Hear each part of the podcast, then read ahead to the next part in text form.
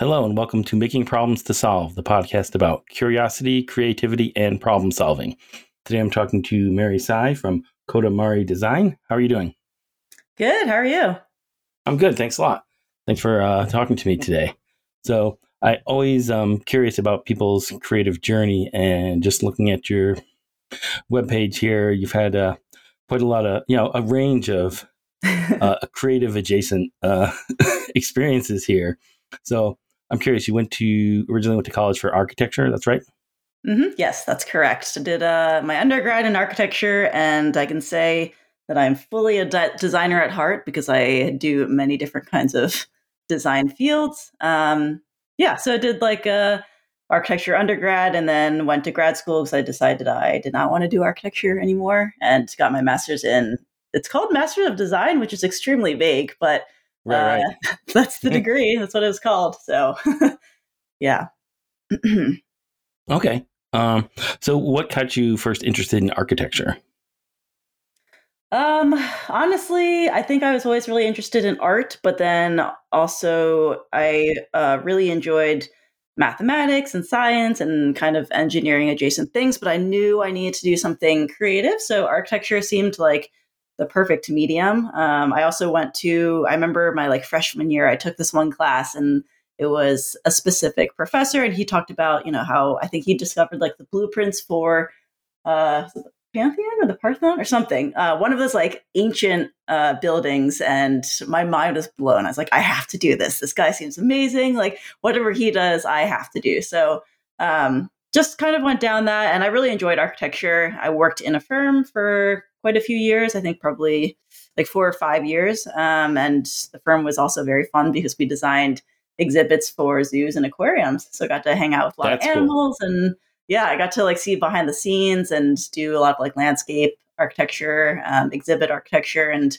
it was really fun. Um, but it was just maybe not for me because it's super long hours, low pay. So I at that right. point I was like, eh, this is really hard and the the like uh, saying is if you don't truly love it, then you shouldn't do it because it is a very difficult career path. And I think at that point I realized I didn't truly love it as much as I enjoyed it sometimes.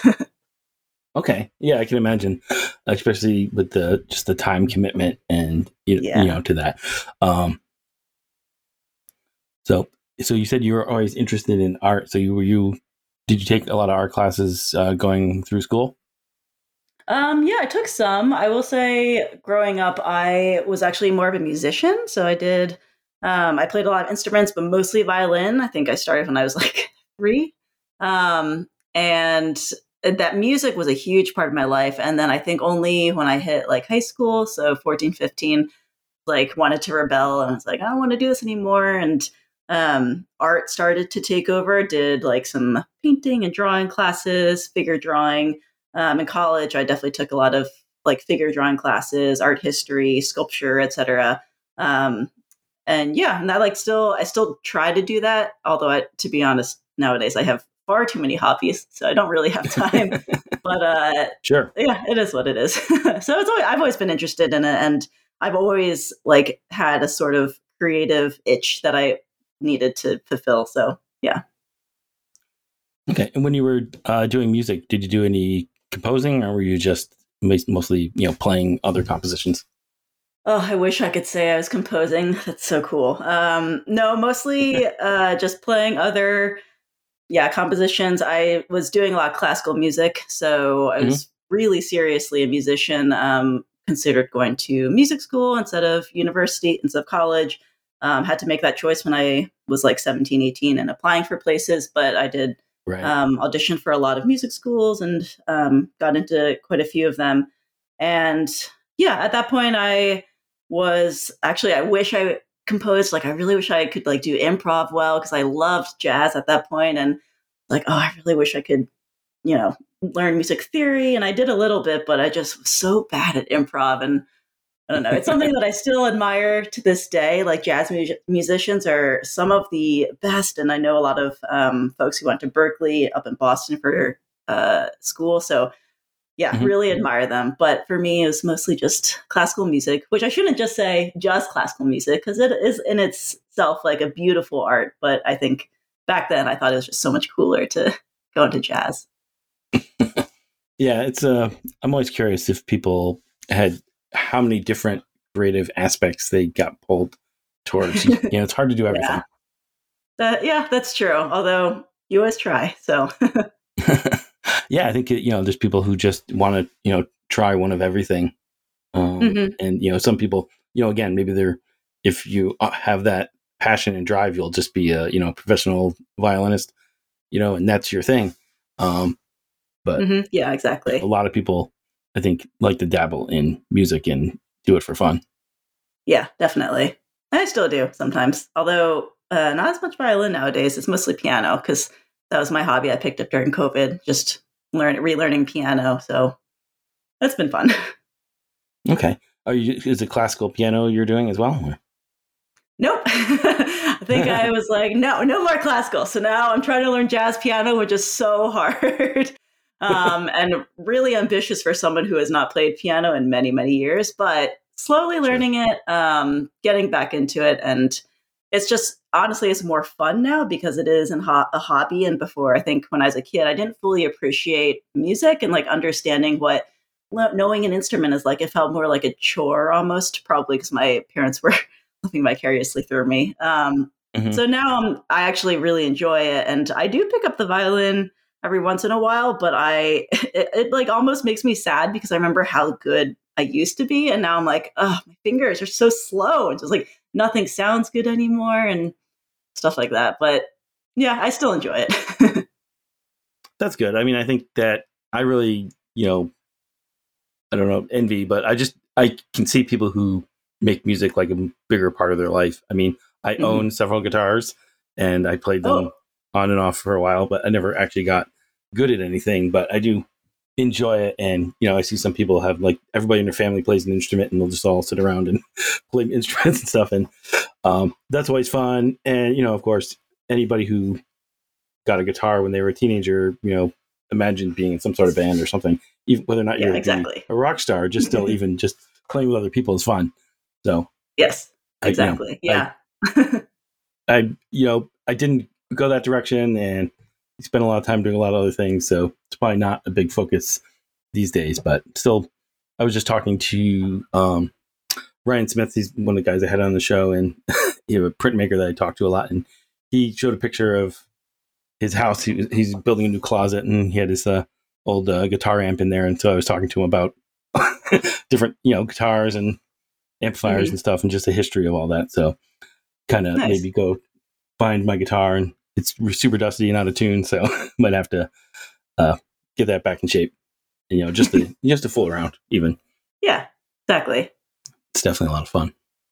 So, so now it looks like you're doing more computer based stuff, uh, interaction design, experience design based mm-hmm. things. Was that did you is that what you studied uh, when you went back to college, or did you kind of just get a job? yeah, job? So Uh, yeah. So after I did architecture, I was like, I would like to pivot and do more digital based um, design, like UX design, things like that. So I chose the route to go to grad school because I knew that would land me like a pretty solid job. Um, so I took on the debt and sucked it up and was like, all right, got to go to grad school, got to learn from these professors um, at Carnegie Mellon. And uh, yeah, so then I pivoted and now I work in tech. I work at Adobe um, as an AI designer. Um, but also gra- grad school is where I really like refined my woodworking skills too, because that's where I took classes with this uh, very old professor who had been doing it his whole life. And he taught me how to do, you know, like the traditional techniques, how to cut dovetails and do traditional like mortise and tenons, and then um, furniture making and then additionally i would say furniture design as well which i would classify as something different. So um, once i felt really comfortable with my techniques and construction ability then i was able to kind of grow as a designer and i implemented that both in furniture and also as in my regular job as a ux designer. Wow. I i, I, I didn't expect to hear that you learned woodworking uh, going to college to be uh computer designer. How did that? I mean, was that an optional class? How how did that yes. tie into your degree? Yeah, it was optional. I had just done some furniture making before that, and I was like, I really want to learn more about this, like actually in a professional, not professional, academic setting from someone mm-hmm. who is a professional. So um, that was kind of optional. But then my second year, I did a master's thesis, and I kind of tied the two of those together. They were allowing us to explore any kind of um, topic that you wanted. And i was like i'm just going to make a bunch of stuff and like maybe i can turn this into a thesis. Like i want to explore craft and the idea of um, actually i was spurred from a conversation i had with a engineering professor who was like you know eventually i think like ai is going to take over the designers jobs. It's not necessary. Like you know like you're going to get you're not going to be relevant anymore and i think i reacted very strongly to that as a designer. Mm-hmm. So I tried to explore more about like the idea of craft and what does it mean to, like where, where's the human side within digital craft and technologies things like that and the thesis topic was very convoluted but essentially it was very theoretical talking about um, like how how does like making mistakes or how does human error get introduced into digital technologies and is that we, we regard it as a really negative thing. However like can you use that as a starting point to become something positive? Um, so uh, yeah it's a little complicated but i tried to blend the two of those together my second year in my thesis. So working with 3d printing and furniture making and um, wood carving and at one point I just like showed up with a bunch of spoons to my prof- to my thesis professor's office. And I was like, look what I did. He's like, okay, but like what can you do with this? like, I don't know, but it's pretty cool. So managed to, you know, just create some interesting projects out of that. Wow, I love that. I don't I, I'm really curious about your thesis. I don't. I mean, a lot of people I've I've I've talked to a bunch of different people who had you know, and their the topic of their thesis sounds really exciting, and mm-hmm. you know, I think most people are like after they've moved on from that, they're kind of like not necessarily being like, "Oh, this is the best thing I've ever written," right? They're like, "I did this so I could graduate." yeah, um, and but- honestly, I would I started out the thesis that way, being like, "I just got to get this done," and then uh, like just let me graduate, and it made it, it just turned my second year of my grad school into like something really fun because I actually enjoyed yeah. it, and I at that point I actually had a job lockdown because I had an internship between my two years. So they re- gave me a return offer. I used to work at LinkedIn, um, which is where that mm-hmm. was. So my second year, I could just kind of mess around and be like, yeah, you know, this is whatever I want it to be. And my thesis, uh, yeah, like the number of times I showed up in the the 3D lab, which is what that was called, like the wood shop and metal shop and 3D printers and stuff. And I was like, all right, what can I just like mess around with today? And to be fair, like the people there were very positive and they were like, yeah, go ahead. And I was like, can I break this 3D printer? And like, can I like do these things? And um, just experimenting around with like, what can I possibly just break kind of um right that was that was fun so like my my final project ended up being uh, I'll try to describe it. Um, essentially, in 3D printing, there is something called under extrusion, where the filament is under extruded. It doesn't come out of the nozzle at a at a constant rate. And that is a common error that happens. Um, so I look, I saw that and I was like, how can I tweak this so it's actually controllable? So um, what I did was kind of mess around with the code a little bit and made it so that the uh, uh extrusion rate was significantly reduced. So um, the end result is this like really interesting mesh that kind of looks like a spider web it's hard to describe on a podcast. It's much better to visualize it, which is it, it is you can see it on my Instagram, I guess. But uh, it, it creates these like really beautiful um, mesh phases, and each one is not the same because the rate of gravity or at the rate of um, at which the filament drops due to gravity is different. So when it goes around the when it when it actually prints the vase like the actual object, then it just yeah, sometimes it gets messed up. Sometimes there's like different levels of um, visibility because the mesh is a lot tighter or it's a lot more opened up, kind of like open grained. Yeah, it's just uh it was an interesting project and it came out with a really cool result. So yeah. wow. I'm gonna definitely check that out and you know post uh you know post that up on Instagram so people can see uh see that. It's uh that's pretty exciting. I love the way you said that you you went into the first I love that the woodshop is called the 3D lab because um, I kind of discovered yep. that kind of backwards because you know just all the art classes I took, sculpture was something I really was interested in, and then I ended up you know watching a bunch of YouTube videos and going buying a table saw. So then started doing woodworking. And I'm like, mm-hmm. oh, this is, you know, this is just sculpture. It's just, you know, building a chair. Yeah. It's a sculpture. It's, uh, it's 3D design. Um, so I like, I like that they just went all in and they're like, hey, your the 2D lab is for the, you know, painters. And this is mm-hmm. the 3D lab for people who, you know, make you know, physical objects. So that's yeah, super exactly. cool. But just the way, idea that you were going in trying to see like what the failure modes were, like how what mm-hmm. happens, you know, when things go wrong, and like what yeah. can I turn that into, as you know, or take advantage of that for the design. Yeah, exactly. Mm-hmm. Yeah, that's cool. I was so I was looking through your Instagram because uh, for the three D printed uh, uh, mistakes, and I found this one where you did a time expo- a long exposure photograph of the oh yeah path that chisel takes when you do wood carving, and that is pretty wild.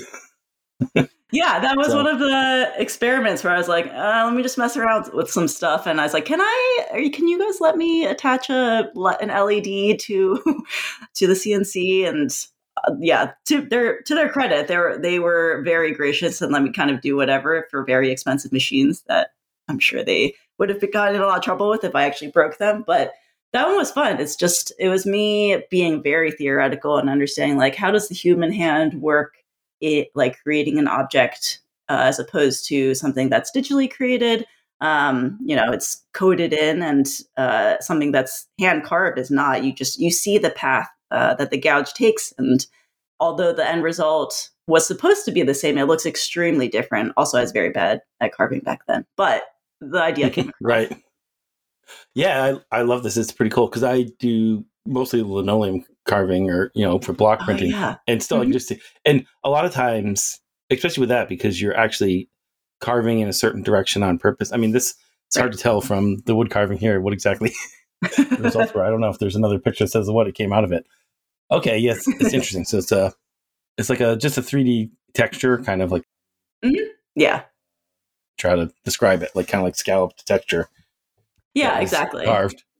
And um, yeah. So yeah, so you're and again, you're re- like you said in your post there, you're reading the wood grain, um, but mm-hmm. the CNC doesn't care what direction the wood grain's going. It's just gonna cut through it. So, but yep. if you're using a chisel, you need to pay attention. You know. Yes, exactly. And yeah, again, and it would be really interesting to to find uh, you know someone who's been carving for forty years and see how efficient they are compared to um compared to you know someone who's less experienced. Yeah, definitely. I assume yeah, I don't know. I feel like maybe they might uh, scoff a little bit at the idea of using a CNC for carving, but I don't know. Right. I there's definitely pros and cons to both of them. I know I was talking to my good friend Paul from Copper Pig, and he was yep. doing some carving as well, and he loves the CNC. Like he sees the benefit of it as just another tool for a woodworker who is very accomplished with hand tools and carving things right. like that. It's just the result is different and there are different preferences. I know he did like he did a poll on Instagram, I think that was like which one do you prefer? Um, and I think most people preferred the hand carved one because it felt more natural and organic. Um, mm-hmm. And as much as I hate to admit this, I think I actually I told him I think I preferred the the CNC one because it for my uh, aesthetic and my taste, I like things to be much more uniform. Um, mm-hmm. And I appreciated the the hand carved one because you can see how much technical ability goes into it. But I don't know, maybe just my preference. Just I I liked the CNC one; it felt cleaner to me. Right. Yeah, and I think that you know maybe if Paul practiced some more, he could get closer to this. I mean, that's the thing, right? That's your almost your goal. right. As, yeah. Carving is to get closer to the CNC. You're never going to get there, but um, mm-hmm. yeah, yeah that's really interesting. I just talked to um, Dave Turner at the Wooden Whale Company. He car- oh, he okay. hand carves uh, whales, and um, he he also mentioned Paul, so that was uh, interesting. that uh, yeah, he appreciates his uh, his skill and his work too, and uh, I do too. I've yeah, I've had uh, Paul on here as well, and he's yeah super interesting to see his take. Yeah, he definitely doesn't. He'll take advantage of any tool, and you know, and each one is the right tool for that specific application.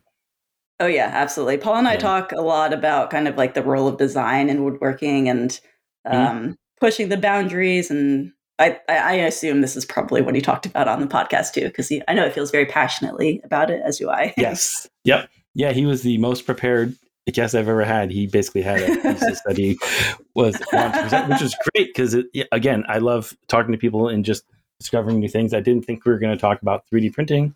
Um, you know, just I didn't go back far enough in your Instagram to have discovered that, which is great because um, leads to def- and uh, yeah. So I did find the picture of this. Looks like it's kind of like a vase that is, mm-hmm. you know, inadequate because it has too many holes in it from the under extrusion. Yep. But just the patterns are really interesting to see. Um, it'd be really hard to do that on purpose to get it just like that. Yeah, it's pretty much impossible, I guess. Like you can't replicate mm-hmm. it. It's the the like the areas in which it does kind of under extrude and mess up are just they just happen by chance mostly. Even though I did program it to drop at the same rate, it just sometimes it clump like gets really clumpy and then it all drops at once, or sometimes just nothing comes out. It's yeah, it's pretty right. interesting. Yeah, and if there's like you know if it's an open 3D printer, if there's a breeze or something, someone walks by, exactly, yes, affect the air temperature um, minutely, just enough to to change it. Mm-hmm. Yeah. That's it's very exciting.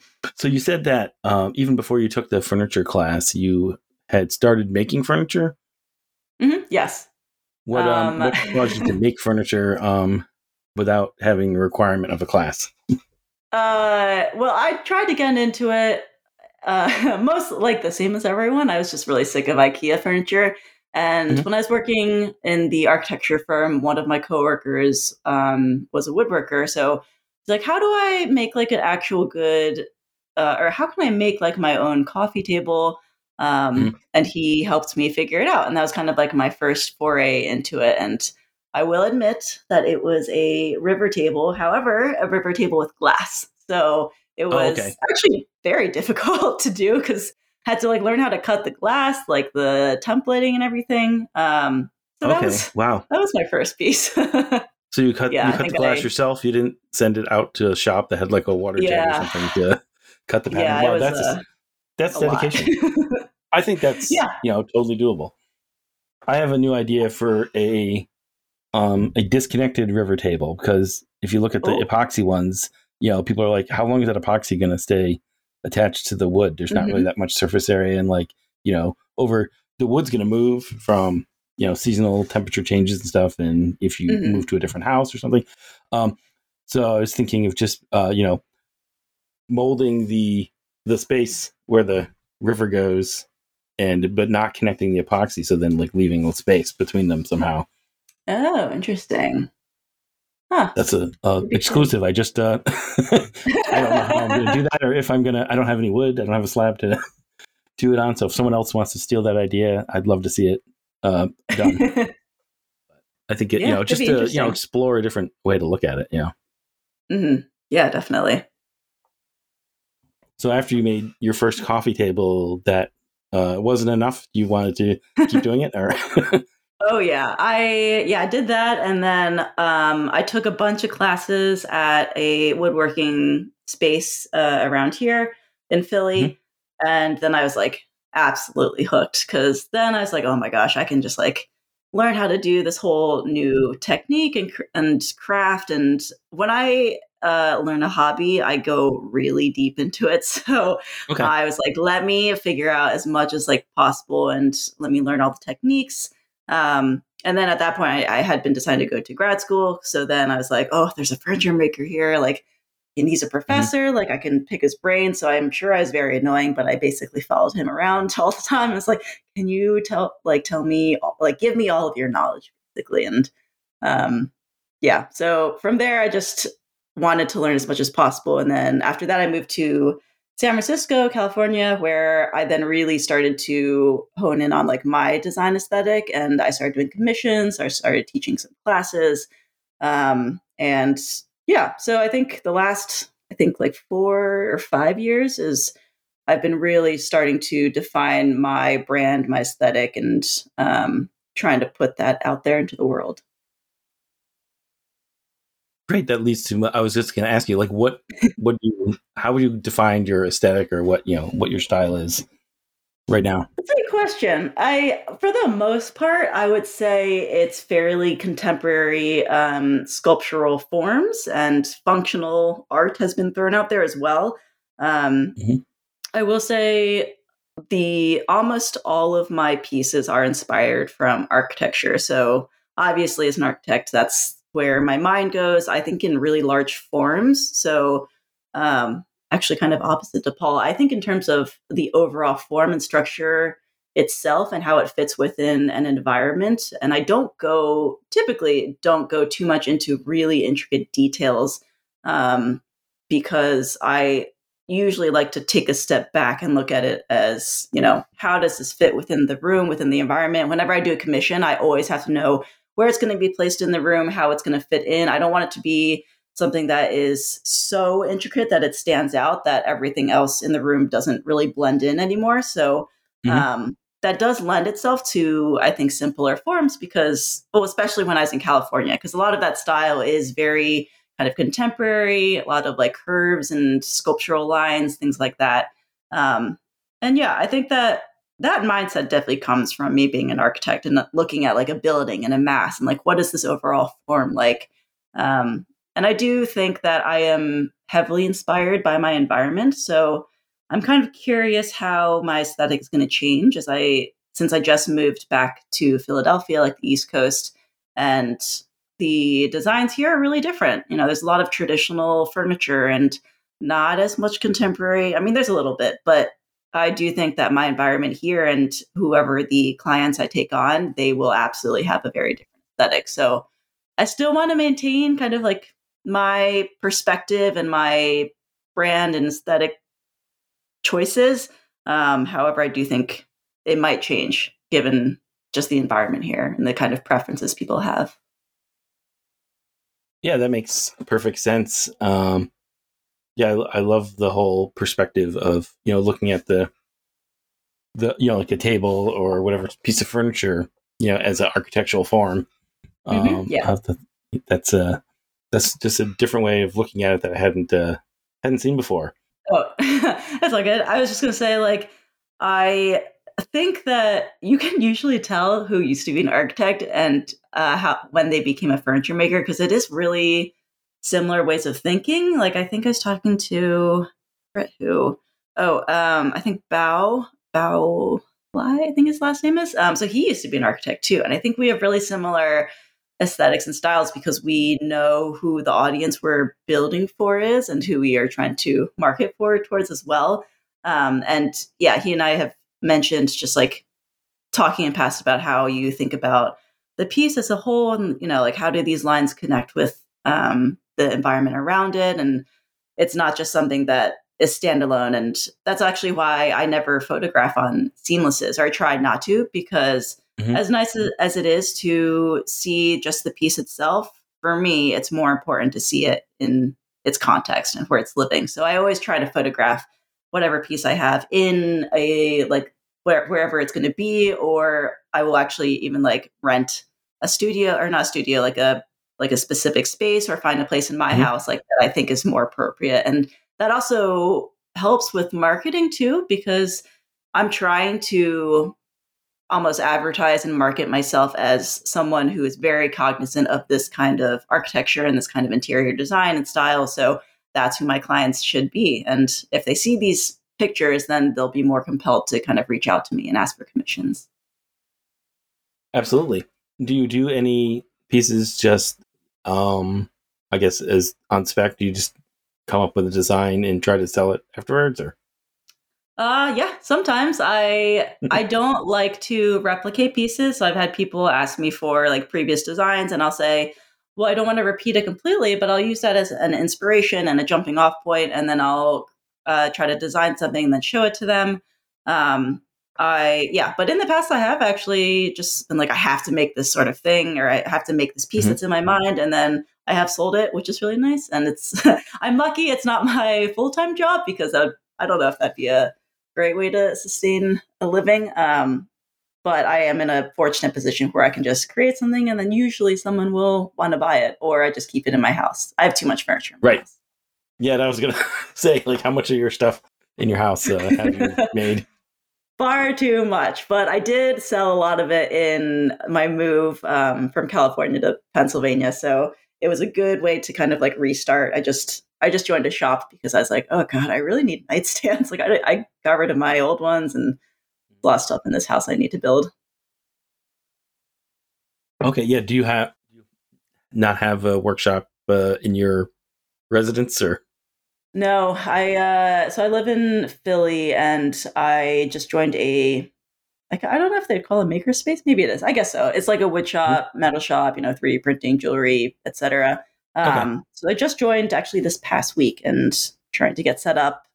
I yeah, my moving my moving experience was a little chaotic because they lost some of my stuff and then they like brought someone else's stuff and then my, none of my tools oh my showed up so i was freaking out because i was like there is so much like i think my most valuable expensive things are all my tools so i was like where right. where is this did they get stolen but they got they finally showed up and um yeah i'm really ready to get back in the shop because it's been like two months where i haven't been woodworking at all and i'm very mm. antsy yeah yeah that's uh yeah i'm glad that you're I mean, that's a. I guess the big city is kind of the place where you can find a shared shop like that um, right, more yeah. easily, and probably harder to find a, you know, a place to live that has a workshop attached to it. Yeah, unfortunately. I mean, that would be the dream to have like a house with a space for a shop, but I I don't know. I'm okay with this. I'm actually looking forward to it because this place in particular is really they have a great community of artists. It's not just mm-hmm. woodworkers. There's like artists who do, um, you know, painting and sculpture and woodworking and um, lots of different kinds of things. And we, we all work in the same area. So each artist rents like their own private little studio space within it. And mm-hmm. they're almost like cubicles, kind of. So you can right. just like walk through and get inspired by the work that other people are doing. Like there's this guy set up who's doing like wooden drums and like snare drums. And they're beautiful. And yeah, so I'm I'm pretty excited and hoping to get to know the community. Yeah, it will definitely be interesting to see. You know, if uh, you know if you get any new inspiration, you know, for your designs from you know being in that community. Yeah, definitely. I'm sure. Sure. And did, did you were you in the same kind of shop um, when you were in San Francisco? Mm-hmm. Yeah, I was also in a makerspace, um, similar thing, like wood shop, metal shop.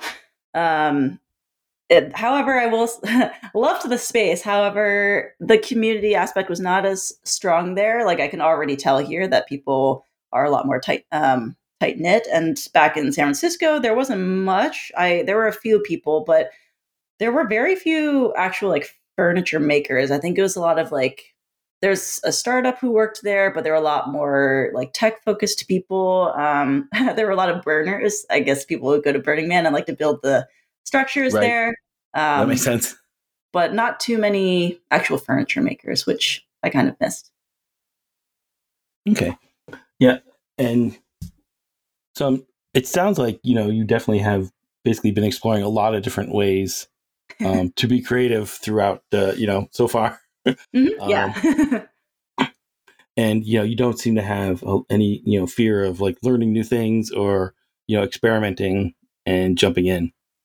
No, definitely not. I it might be a problem at this point in which I have too many interests because I need to. I, I, don't have enough time in the world, but uh, mm-hmm.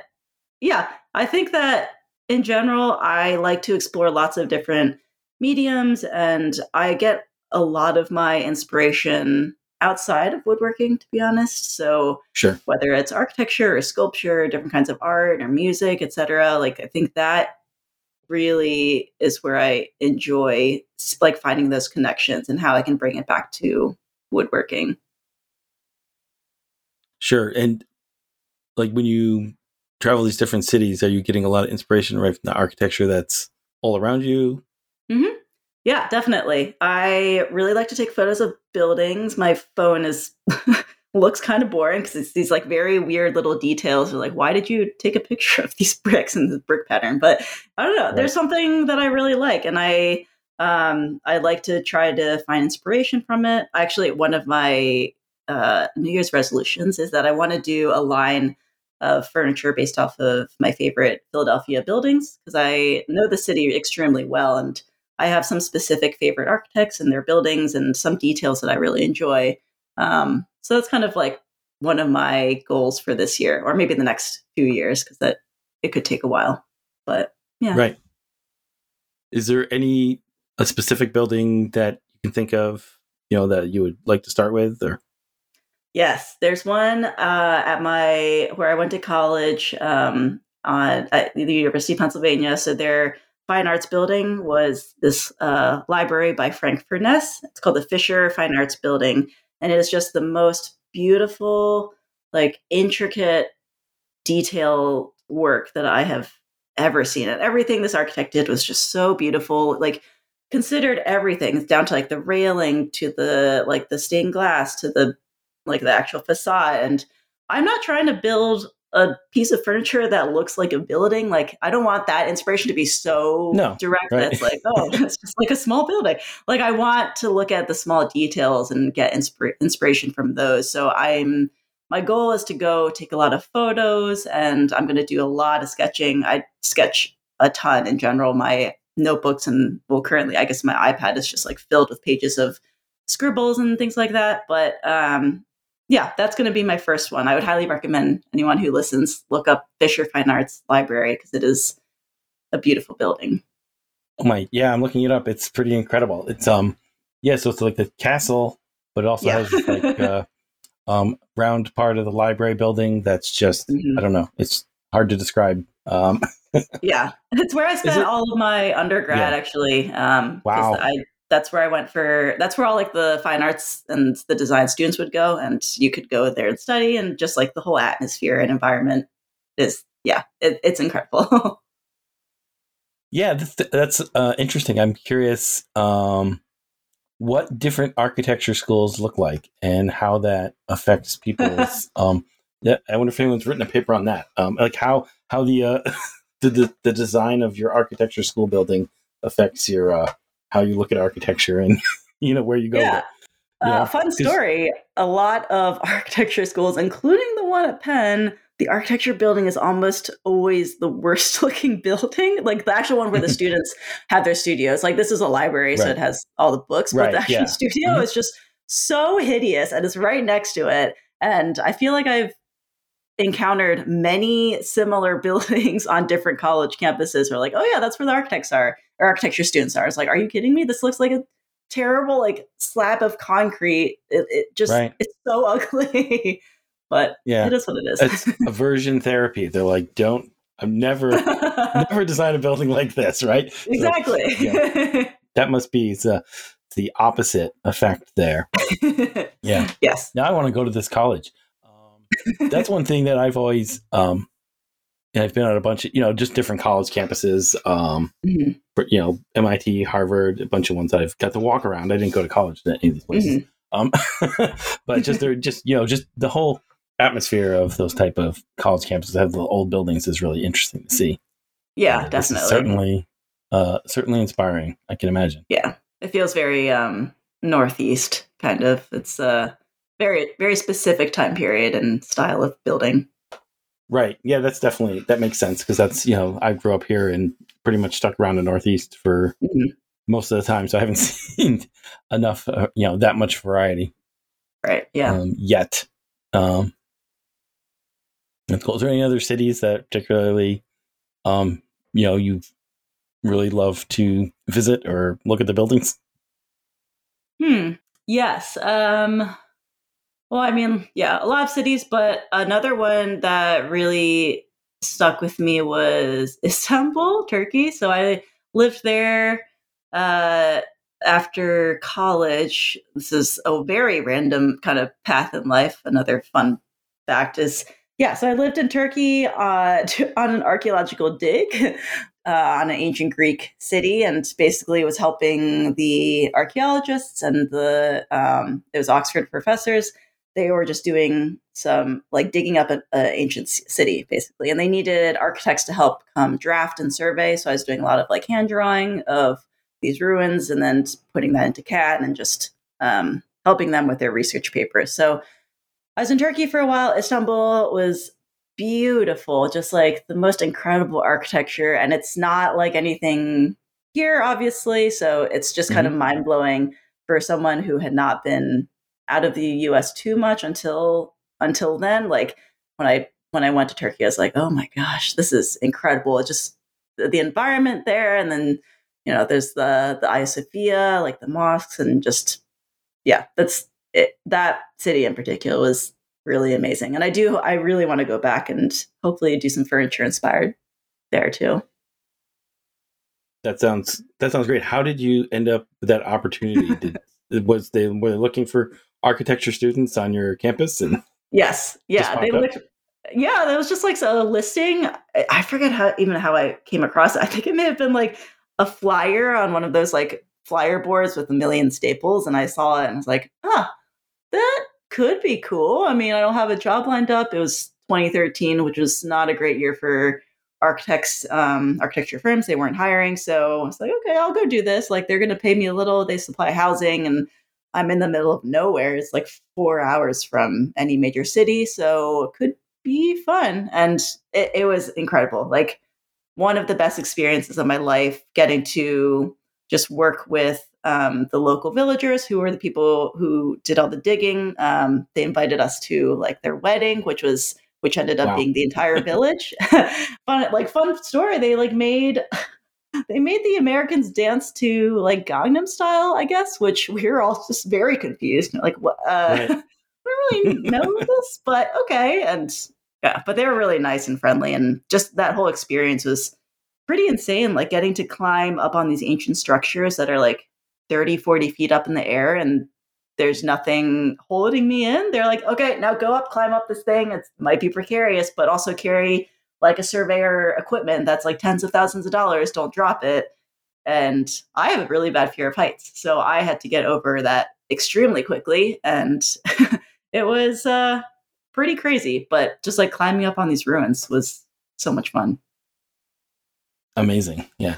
That, that's just sounds like an incredible experience. I've never been yes, it was. to do anything like that. Um, but yeah, yeah, I was very lucky, and uh, it was also a period where I didn't have like Wi-Fi reception, so that was just like I like and like back then it wasn't as like I don't know. I don't think I was on social media that much. It was in 2013, right. so a while ago, but like not having access to Wi-Fi or reception was just very um uh, enriching, I guess. And it, it was like a good reset. And at night, I wouldn't spend time on my computer or my phone. Like we would go out, me and the other archaeologists and architects, we'd go out into the ruins and like have a party or like sleep under the stars. And it was just, that's just what you did. right. So one of the aspects I think of most creative people is that they pay attention to more things around them. Yes. You know what I mean? It's obviously um, looking at architecture, being in cities, you, are you know, we already talked about that. You take a lot of pictures of all the small details um, mm-hmm. on your phone. So definitely sounds like you've been doing that. Do you, um, have you always been doing that? Were you doing that before you went to architecture school? Just when you were being around, did you notice like details, small things, or do you think you developed that through your education and just creative practices? What's a good question? I, hmm, as much as I wish I could say that I did, uh, when I was younger, I don't think I did. I think that was something that I really had to develop an eye for. And school really helped define that, but also my interests and passions and hobbies helped as well. So even if I'm looking at like a piece of architecture for like an arch for example, like that is not something that I would have cared about as a kid. But now mm-hmm. I see it as like a potential curve for a chair, like a table or a piece of furniture. So having my like hobbies and interests and being able to draw those connections across um, areas of interests like that is probably more relevant now. And I'm sure social media helps too because I I see these you know images and videos of places of inspiration or something that I haven't visited yet. And um, that probably plays more of a role now. And it wasn't as much when I was younger. So probably the latter, I would say. Just it, my eye had to be developed. And it's something that I try to pass on to a lot of people, but I'm sure I just come off as that annoying girl who's like, look at these bricks. Aren't they right. amazing? yeah, there's this um a meme that I've seen a couple times, and it's like, um, when you're an adult, no one wants to show you their like the cool rock that they found. Right. exactly. so yeah. so yeah, so I I posted something along the lines of yeah, find the people who you know want to show you the cool rock. You know, those are the people, our friends that we're making on Instagram and social media, like the people who keep doing that. You know. yeah, exactly. So I hope I uh I hope I'm that person, but I assume I'm also just kind of a weird, annoying girl who's like, oh my god, these are so cool. Yep. Well, that's why I'm. You know, again, it's like that's why you know a lot of people that I end up talking to, you know, discover. You know, if they don't, if you don't go to art school, you don't necessarily find that circle of people who also are mm-hmm. interested mm-hmm. in just every crazy detail. So yeah, you know, it's definitely. good to be able to find those people online and uh, a lot of people that I end up talking to, you know, I've found people who are close by to me that I wouldn't have found without going on to, you know, Instagram or Facebook. So yes, it's yeah, interesting. Definitely. so. mm-hmm. Cool. And do you see any, you know, parallels in architecture and your furniture design in what you do for your day job? Hmm. Uh, good question yes, in terms of the design process, not so much in form, obviously, because um, I work in, in, like ancient UIs for Premiere Pro and After Effects. But in terms of the design process, 100%. Like, uh, actually, it was a really common career switch from for architects to go into UX design because the thought process is the same and definitely the same for furniture too. So you have an idea, you do some sketches, you think about the actual experience.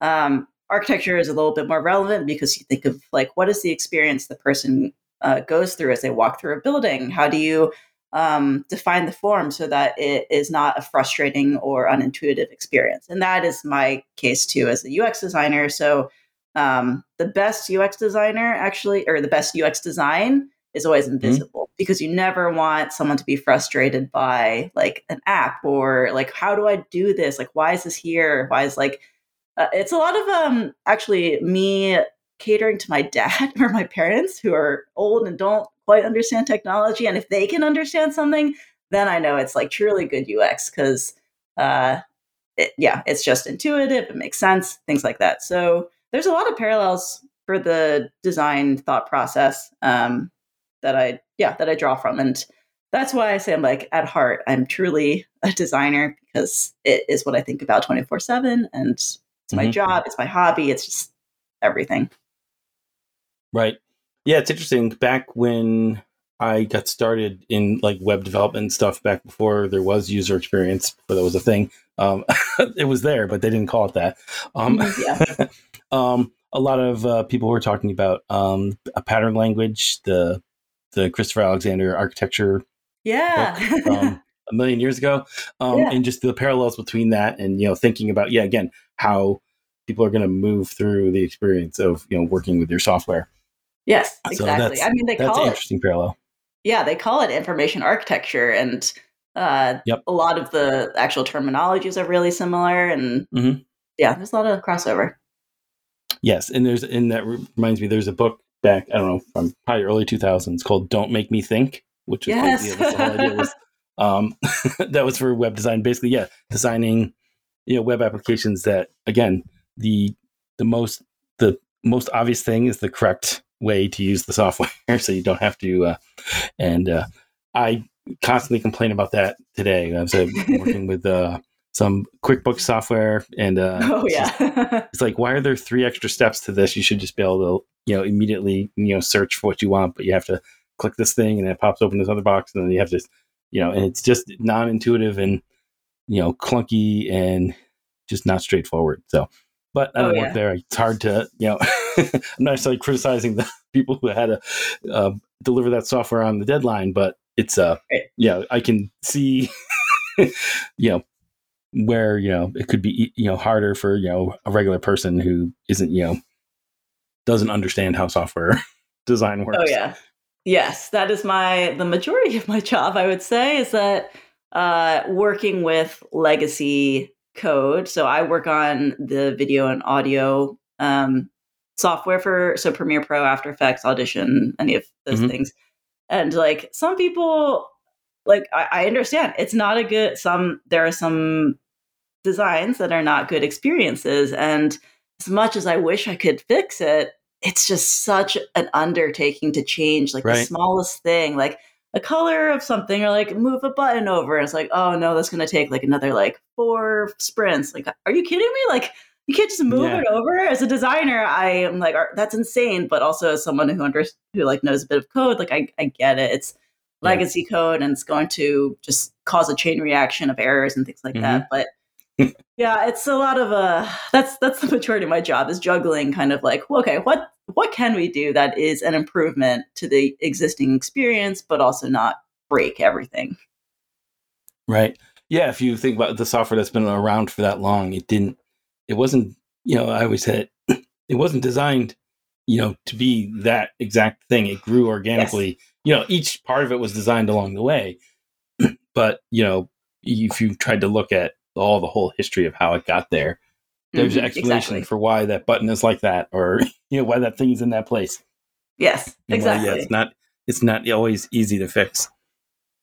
yeah so that's uh that can be a little frustrating but um I, it, yeah i signed up for it i knew what i was getting myself into I, there's newer softwares and applications that don't have to deal with that because they are fairly new like code bases and uh one day i might work on that we'll see yeah, just yeah, definitely have d- different opportunities within uh within the company. Yeah, right yeah, yeah, they definitely make a little bit of everything.